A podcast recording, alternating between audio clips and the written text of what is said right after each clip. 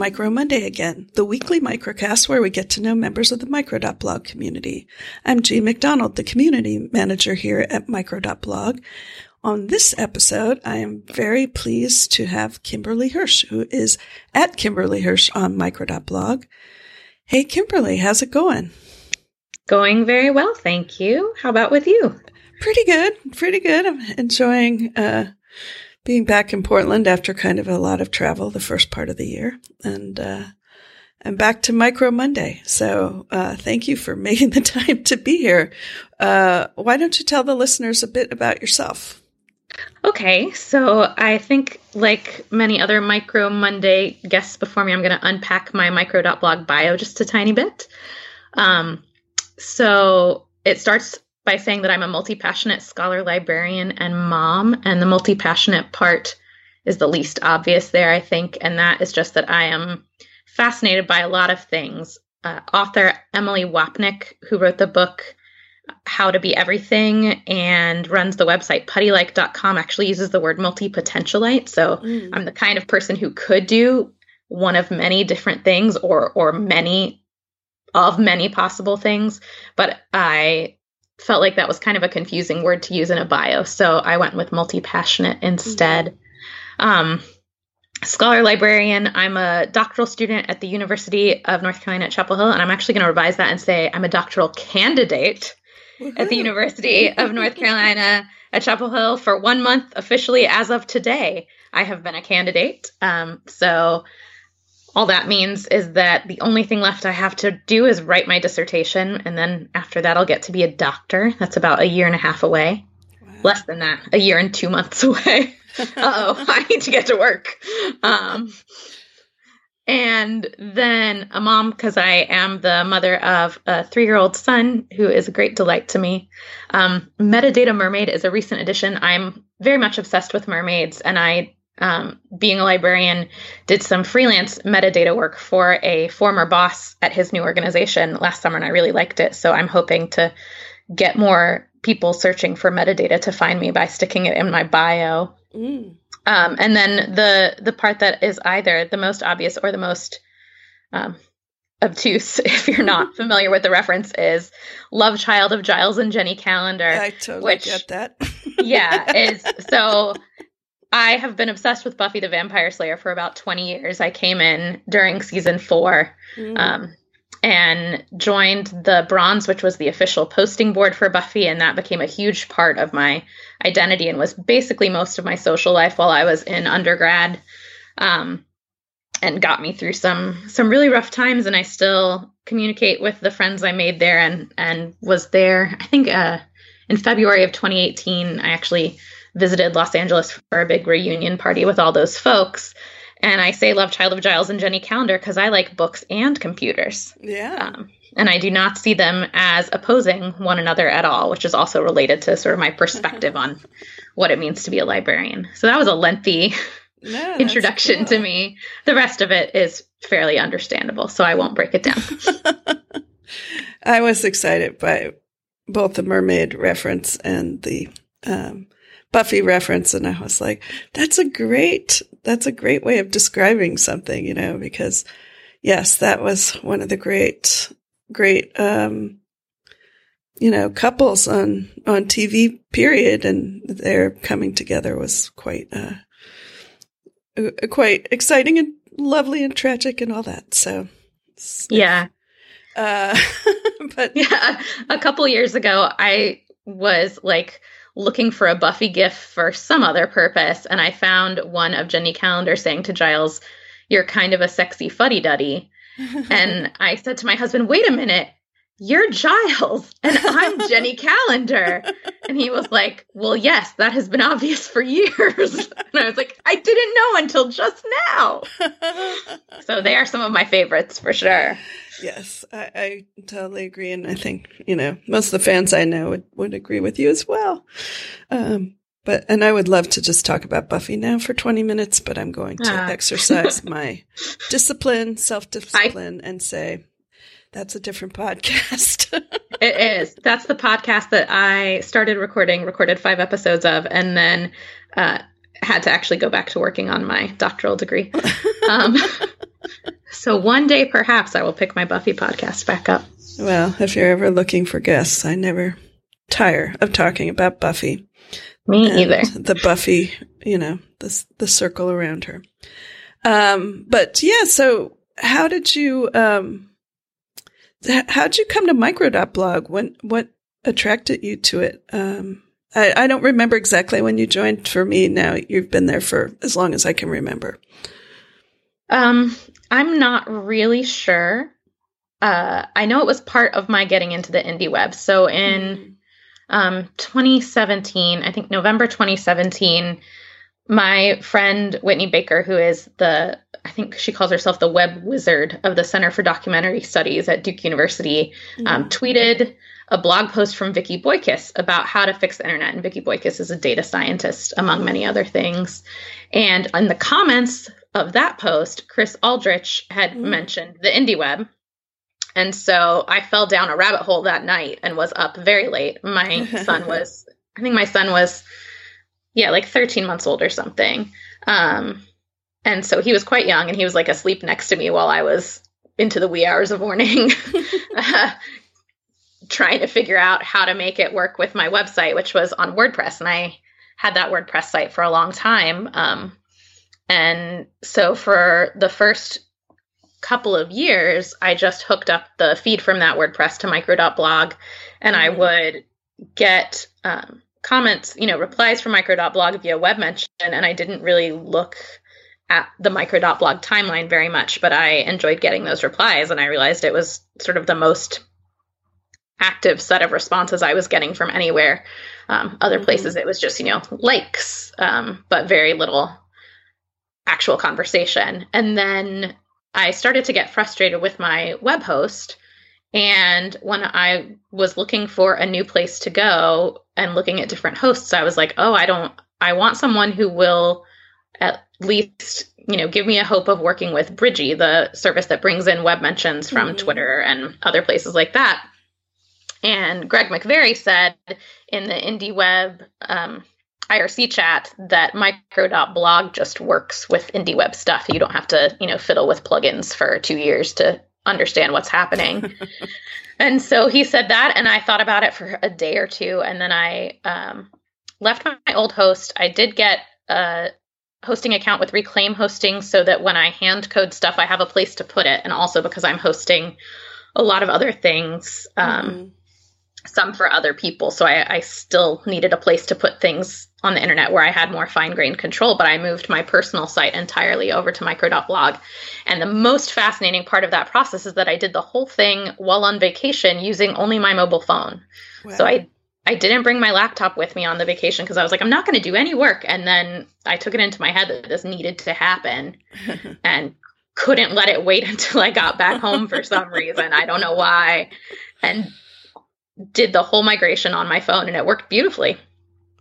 Wow. Yeah. I don't even know how to do that. Like, I mean, I don't know. So, was it like using, um, uh, how did you do that? Just tell me. yeah. So I exported my WordPress, um, as a zip file, mm-hmm. just onto the, you know, the SD card in my phone. Okay. Um, or the internal storage probably. I don't think it has an extra SD card. So onto the internal storage in my phone, and then I went to the import on micro.blog and uploaded that zip file, and it worked. Oh my um, gosh, I didn't realize yeah. it was that easy. there are some images I need to go through and fix. Uh, mm. Places where I had like cover images that didn't come over because they weren't actually in the text of the post, but it was amazing. It was so magical and worked so quickly and beautifully. Wow. Well, yeah. that's that's I mean, except for like, you know, maybe some vacation time. Uh, that's a pretty awesome story. yeah. No, that's how I like to spend vacations. I've spent vacations like learning JavaScript and then forgetting yeah. JavaScript. Um, that's my idea of a good vacation is a place where I have a have beautiful beautiful scenery and can knock something out on the internet. Yeah, I'm actually like that as well. I, I've never been really a person who says, let's put everything aside except the the umbrella drinks and uh, the chaise lounges out by the beach and just do nothing. I I enjoy working vacations and once I realized like that's me and that's what I do, then it became much easier for me to take vacations because I didn't feel like, you know, I had to figure out something that was totally unrelated to work. And yeah. Uh, so you obviously were uh, blogging before micro.blog. And yes. what's the most interesting thing that you find about micro.blog or have learned on micro.blog? Um, I love how easy it was for me as someone with experience with HTML and CSS to modify a theme. Mm. So, one of the things I kept banging up against with WordPress was that I just didn't like any of the themes that had micro formats in them. Mm-hmm. You know, I would fiddle and fiddle, and my skills just weren't up to snuff because I didn't understand like hooks and PHP stuff, and I just couldn't get there without a lot of learning. Mm-hmm. Um, and then I came into micro.blog and started, you know, diving into custom themes. And I still haven't done nearly as much as I hope to do. I've just, you know, changed some colors and uh, I don't know. I can't remember what else I've done. Um, made my H card more obvious. Some some sort of indie web, indie mark type tweaks. Yeah. Um, but it was so easy with just a little bit of Hugo documentation and just sort of recognizing the way that Hugo seems to work in kind of a plain language way. So I wasn't confused about what anything meant because it was like, this is the header. And I was like, yes, I know what that is. Um, that is easy for me to mess with. So I think that's the thing, you know, that and how simply it works. I actually um, I go to a co-working space that is for parents of young children, and it has a Montessori school attached. Oh, that's cool. And yeah, one of my friends there was like, "Hey, so I've been trying to do your indie web thing, and I decided to get on micro.blog." And I was like, "Oh, that's awesome! That's so great!" And she was like, "But I've been trying to figure out how to add all this indie web stuff in." And I was like, "No, no, you don't need to. don't worry about it. It's taken care of." And you know, she hasn't really started using it much yet, but I'm excited that someone can just sort of pick it up and jump in without having to have a lot of knowledge. But that in, if you do have a lot of knowledge, there are a lot of things you can do yeah. that are more advanced. What's important to me with micro.blog is that while there is all this great stuff on the back end, it should never seem daunting to a person who doesn't know what that is. You know, like for the people who want that, they can find out about it. But for the people who just want to post, they have a fairly intuitive way to do that. Yeah, I think that is a really special thing about micro.blog. Yeah. So, uh, do you mind if I ask you about your doctoral candidacy and your dissertation? Not at all. Tell us what you're gonna, uh, what you're studying, and what your research is about. Sure. I'm gonna begin with an anecdote. Um, so, when I was um, 18, I guess, yeah, 18, um, my boyfriend at the time, who is now my husband, bought me a PlayStation and Final Fantasy VII. And um, that sort of launched me into playing a lot more uh, Japanese role playing games. Mm-hmm. I'd never before played anything that I couldn't play on my home PC um, or on an Atari, you know, like yeah. that my parents had gotten at a um, timeshare presentation. So those are my video game options until he bought me this in 1999. Um, and uh, it was amazing. It was stunning and beautiful. And um, the music in particular is really gorgeous. And the music from all of the Final Fantasy games is really gorgeous. And many years later, they released a game that was just a game where you play the music from the Final Fantasy games, and they started doing these orchestral concerts. So, my husband and I went to one of these orchestral concerts in November 2018. It was called Distant Worlds The Music of Final Fantasy. And there were a bunch of people there who were in costume as characters from the games. And uh, that's called cosplaying, which is a hobby that I have been on the fringes of for my mom would probably say since I was like three. Um, but when I went digging for photograph examples, really, uh, since around college, and I would do it for like the, um, I did it for the preview screenings of the movie Serenity or um, a costume party at my house, but I didn't go to conventions with it and I didn't really interact with other cosplayers on the internet, but I did love to look at pictures of them. And it was something that I had wanted to take up, but had been overwhelmed by. And so I, I went to this concert with him and I had been mucking about for genuinely um, like a year and a half trying to figure out what my dissertation was going to be about, writing this lit review that didn't have a research project tied to it, which makes it really hard to write a good one. And we went to that concert, and then the next day I was working on a chapter in my original lit review, and I read, not for the first time, but reread the dissertation of a scholar named Crystle Martin, who is the director of libraries at El Camino College in Torrance, California. So I always want to ask her if she drives by um, Torrance High every day and imagines it's Sunnydale because she has done a panel about Buffy. So I know it must be a temptation for her. Um, but uh, she wrote her dissertation about the information literacy practices of World of Warcraft players and how they find and share information and determine whether or not it's useful and whether uh, what they're doing when they do that can be called building collective intelligence. And I read her dissertation, and in her conclusion, she was like, these methods could be replicated with some other, um, the term she uses throughout her dissertation and that I'll be using in mine is affinity space, which was coined by James Paul Gee And it is basically just a group of people who share a passionate interest and they gather somewhere, the space where they gather, um, often online, but it doesn't have to be.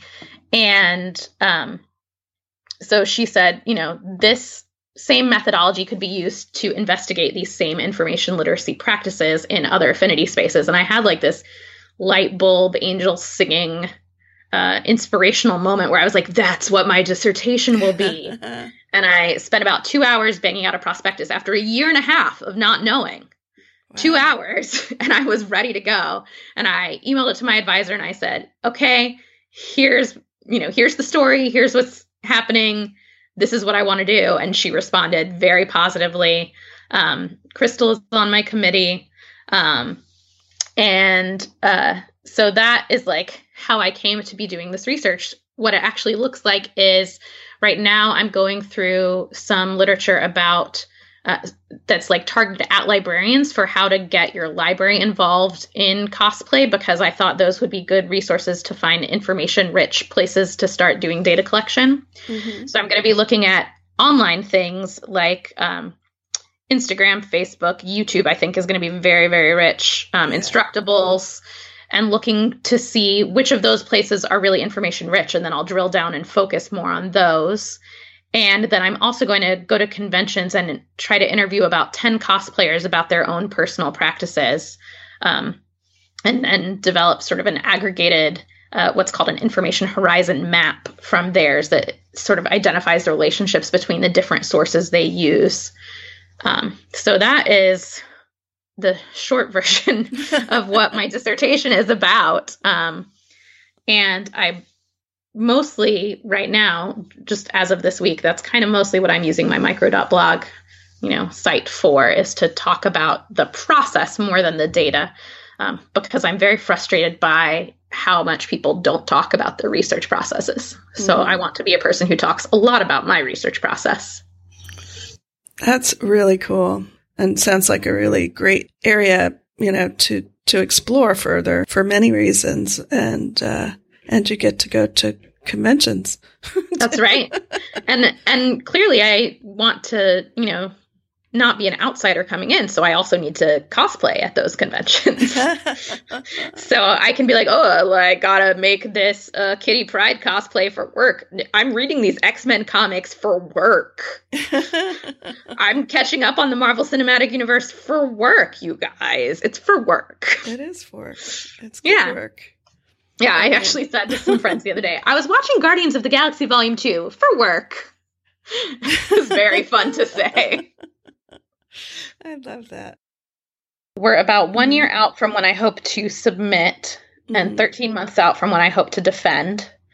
Um, and then after I defend, then it'll be another month or so until I can actually graduate. But as soon as you defend, you start calling yourself doctor. So yeah, that's when I will tell my kid he has to start calling me Doctor Mommy.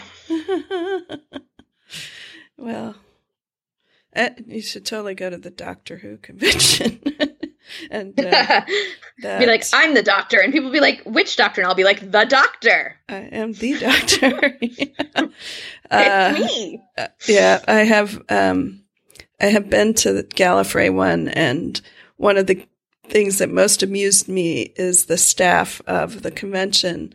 Everybody who's cosplayed at, cosplaying as any of the doctors, when they wave you through in a line or whatever, they say, you know, this way, doctor. Like they they call nice. them all doctor. And you know, given the most recent doctors, uh, you know, exploding the options for yes. people to cosplay, uh, there's there's a lot of doctors at the Doctor Who convention. Well, that's nice. Yeah. Anyway, now we are back to the uh, the other podcast that we're not doing right now.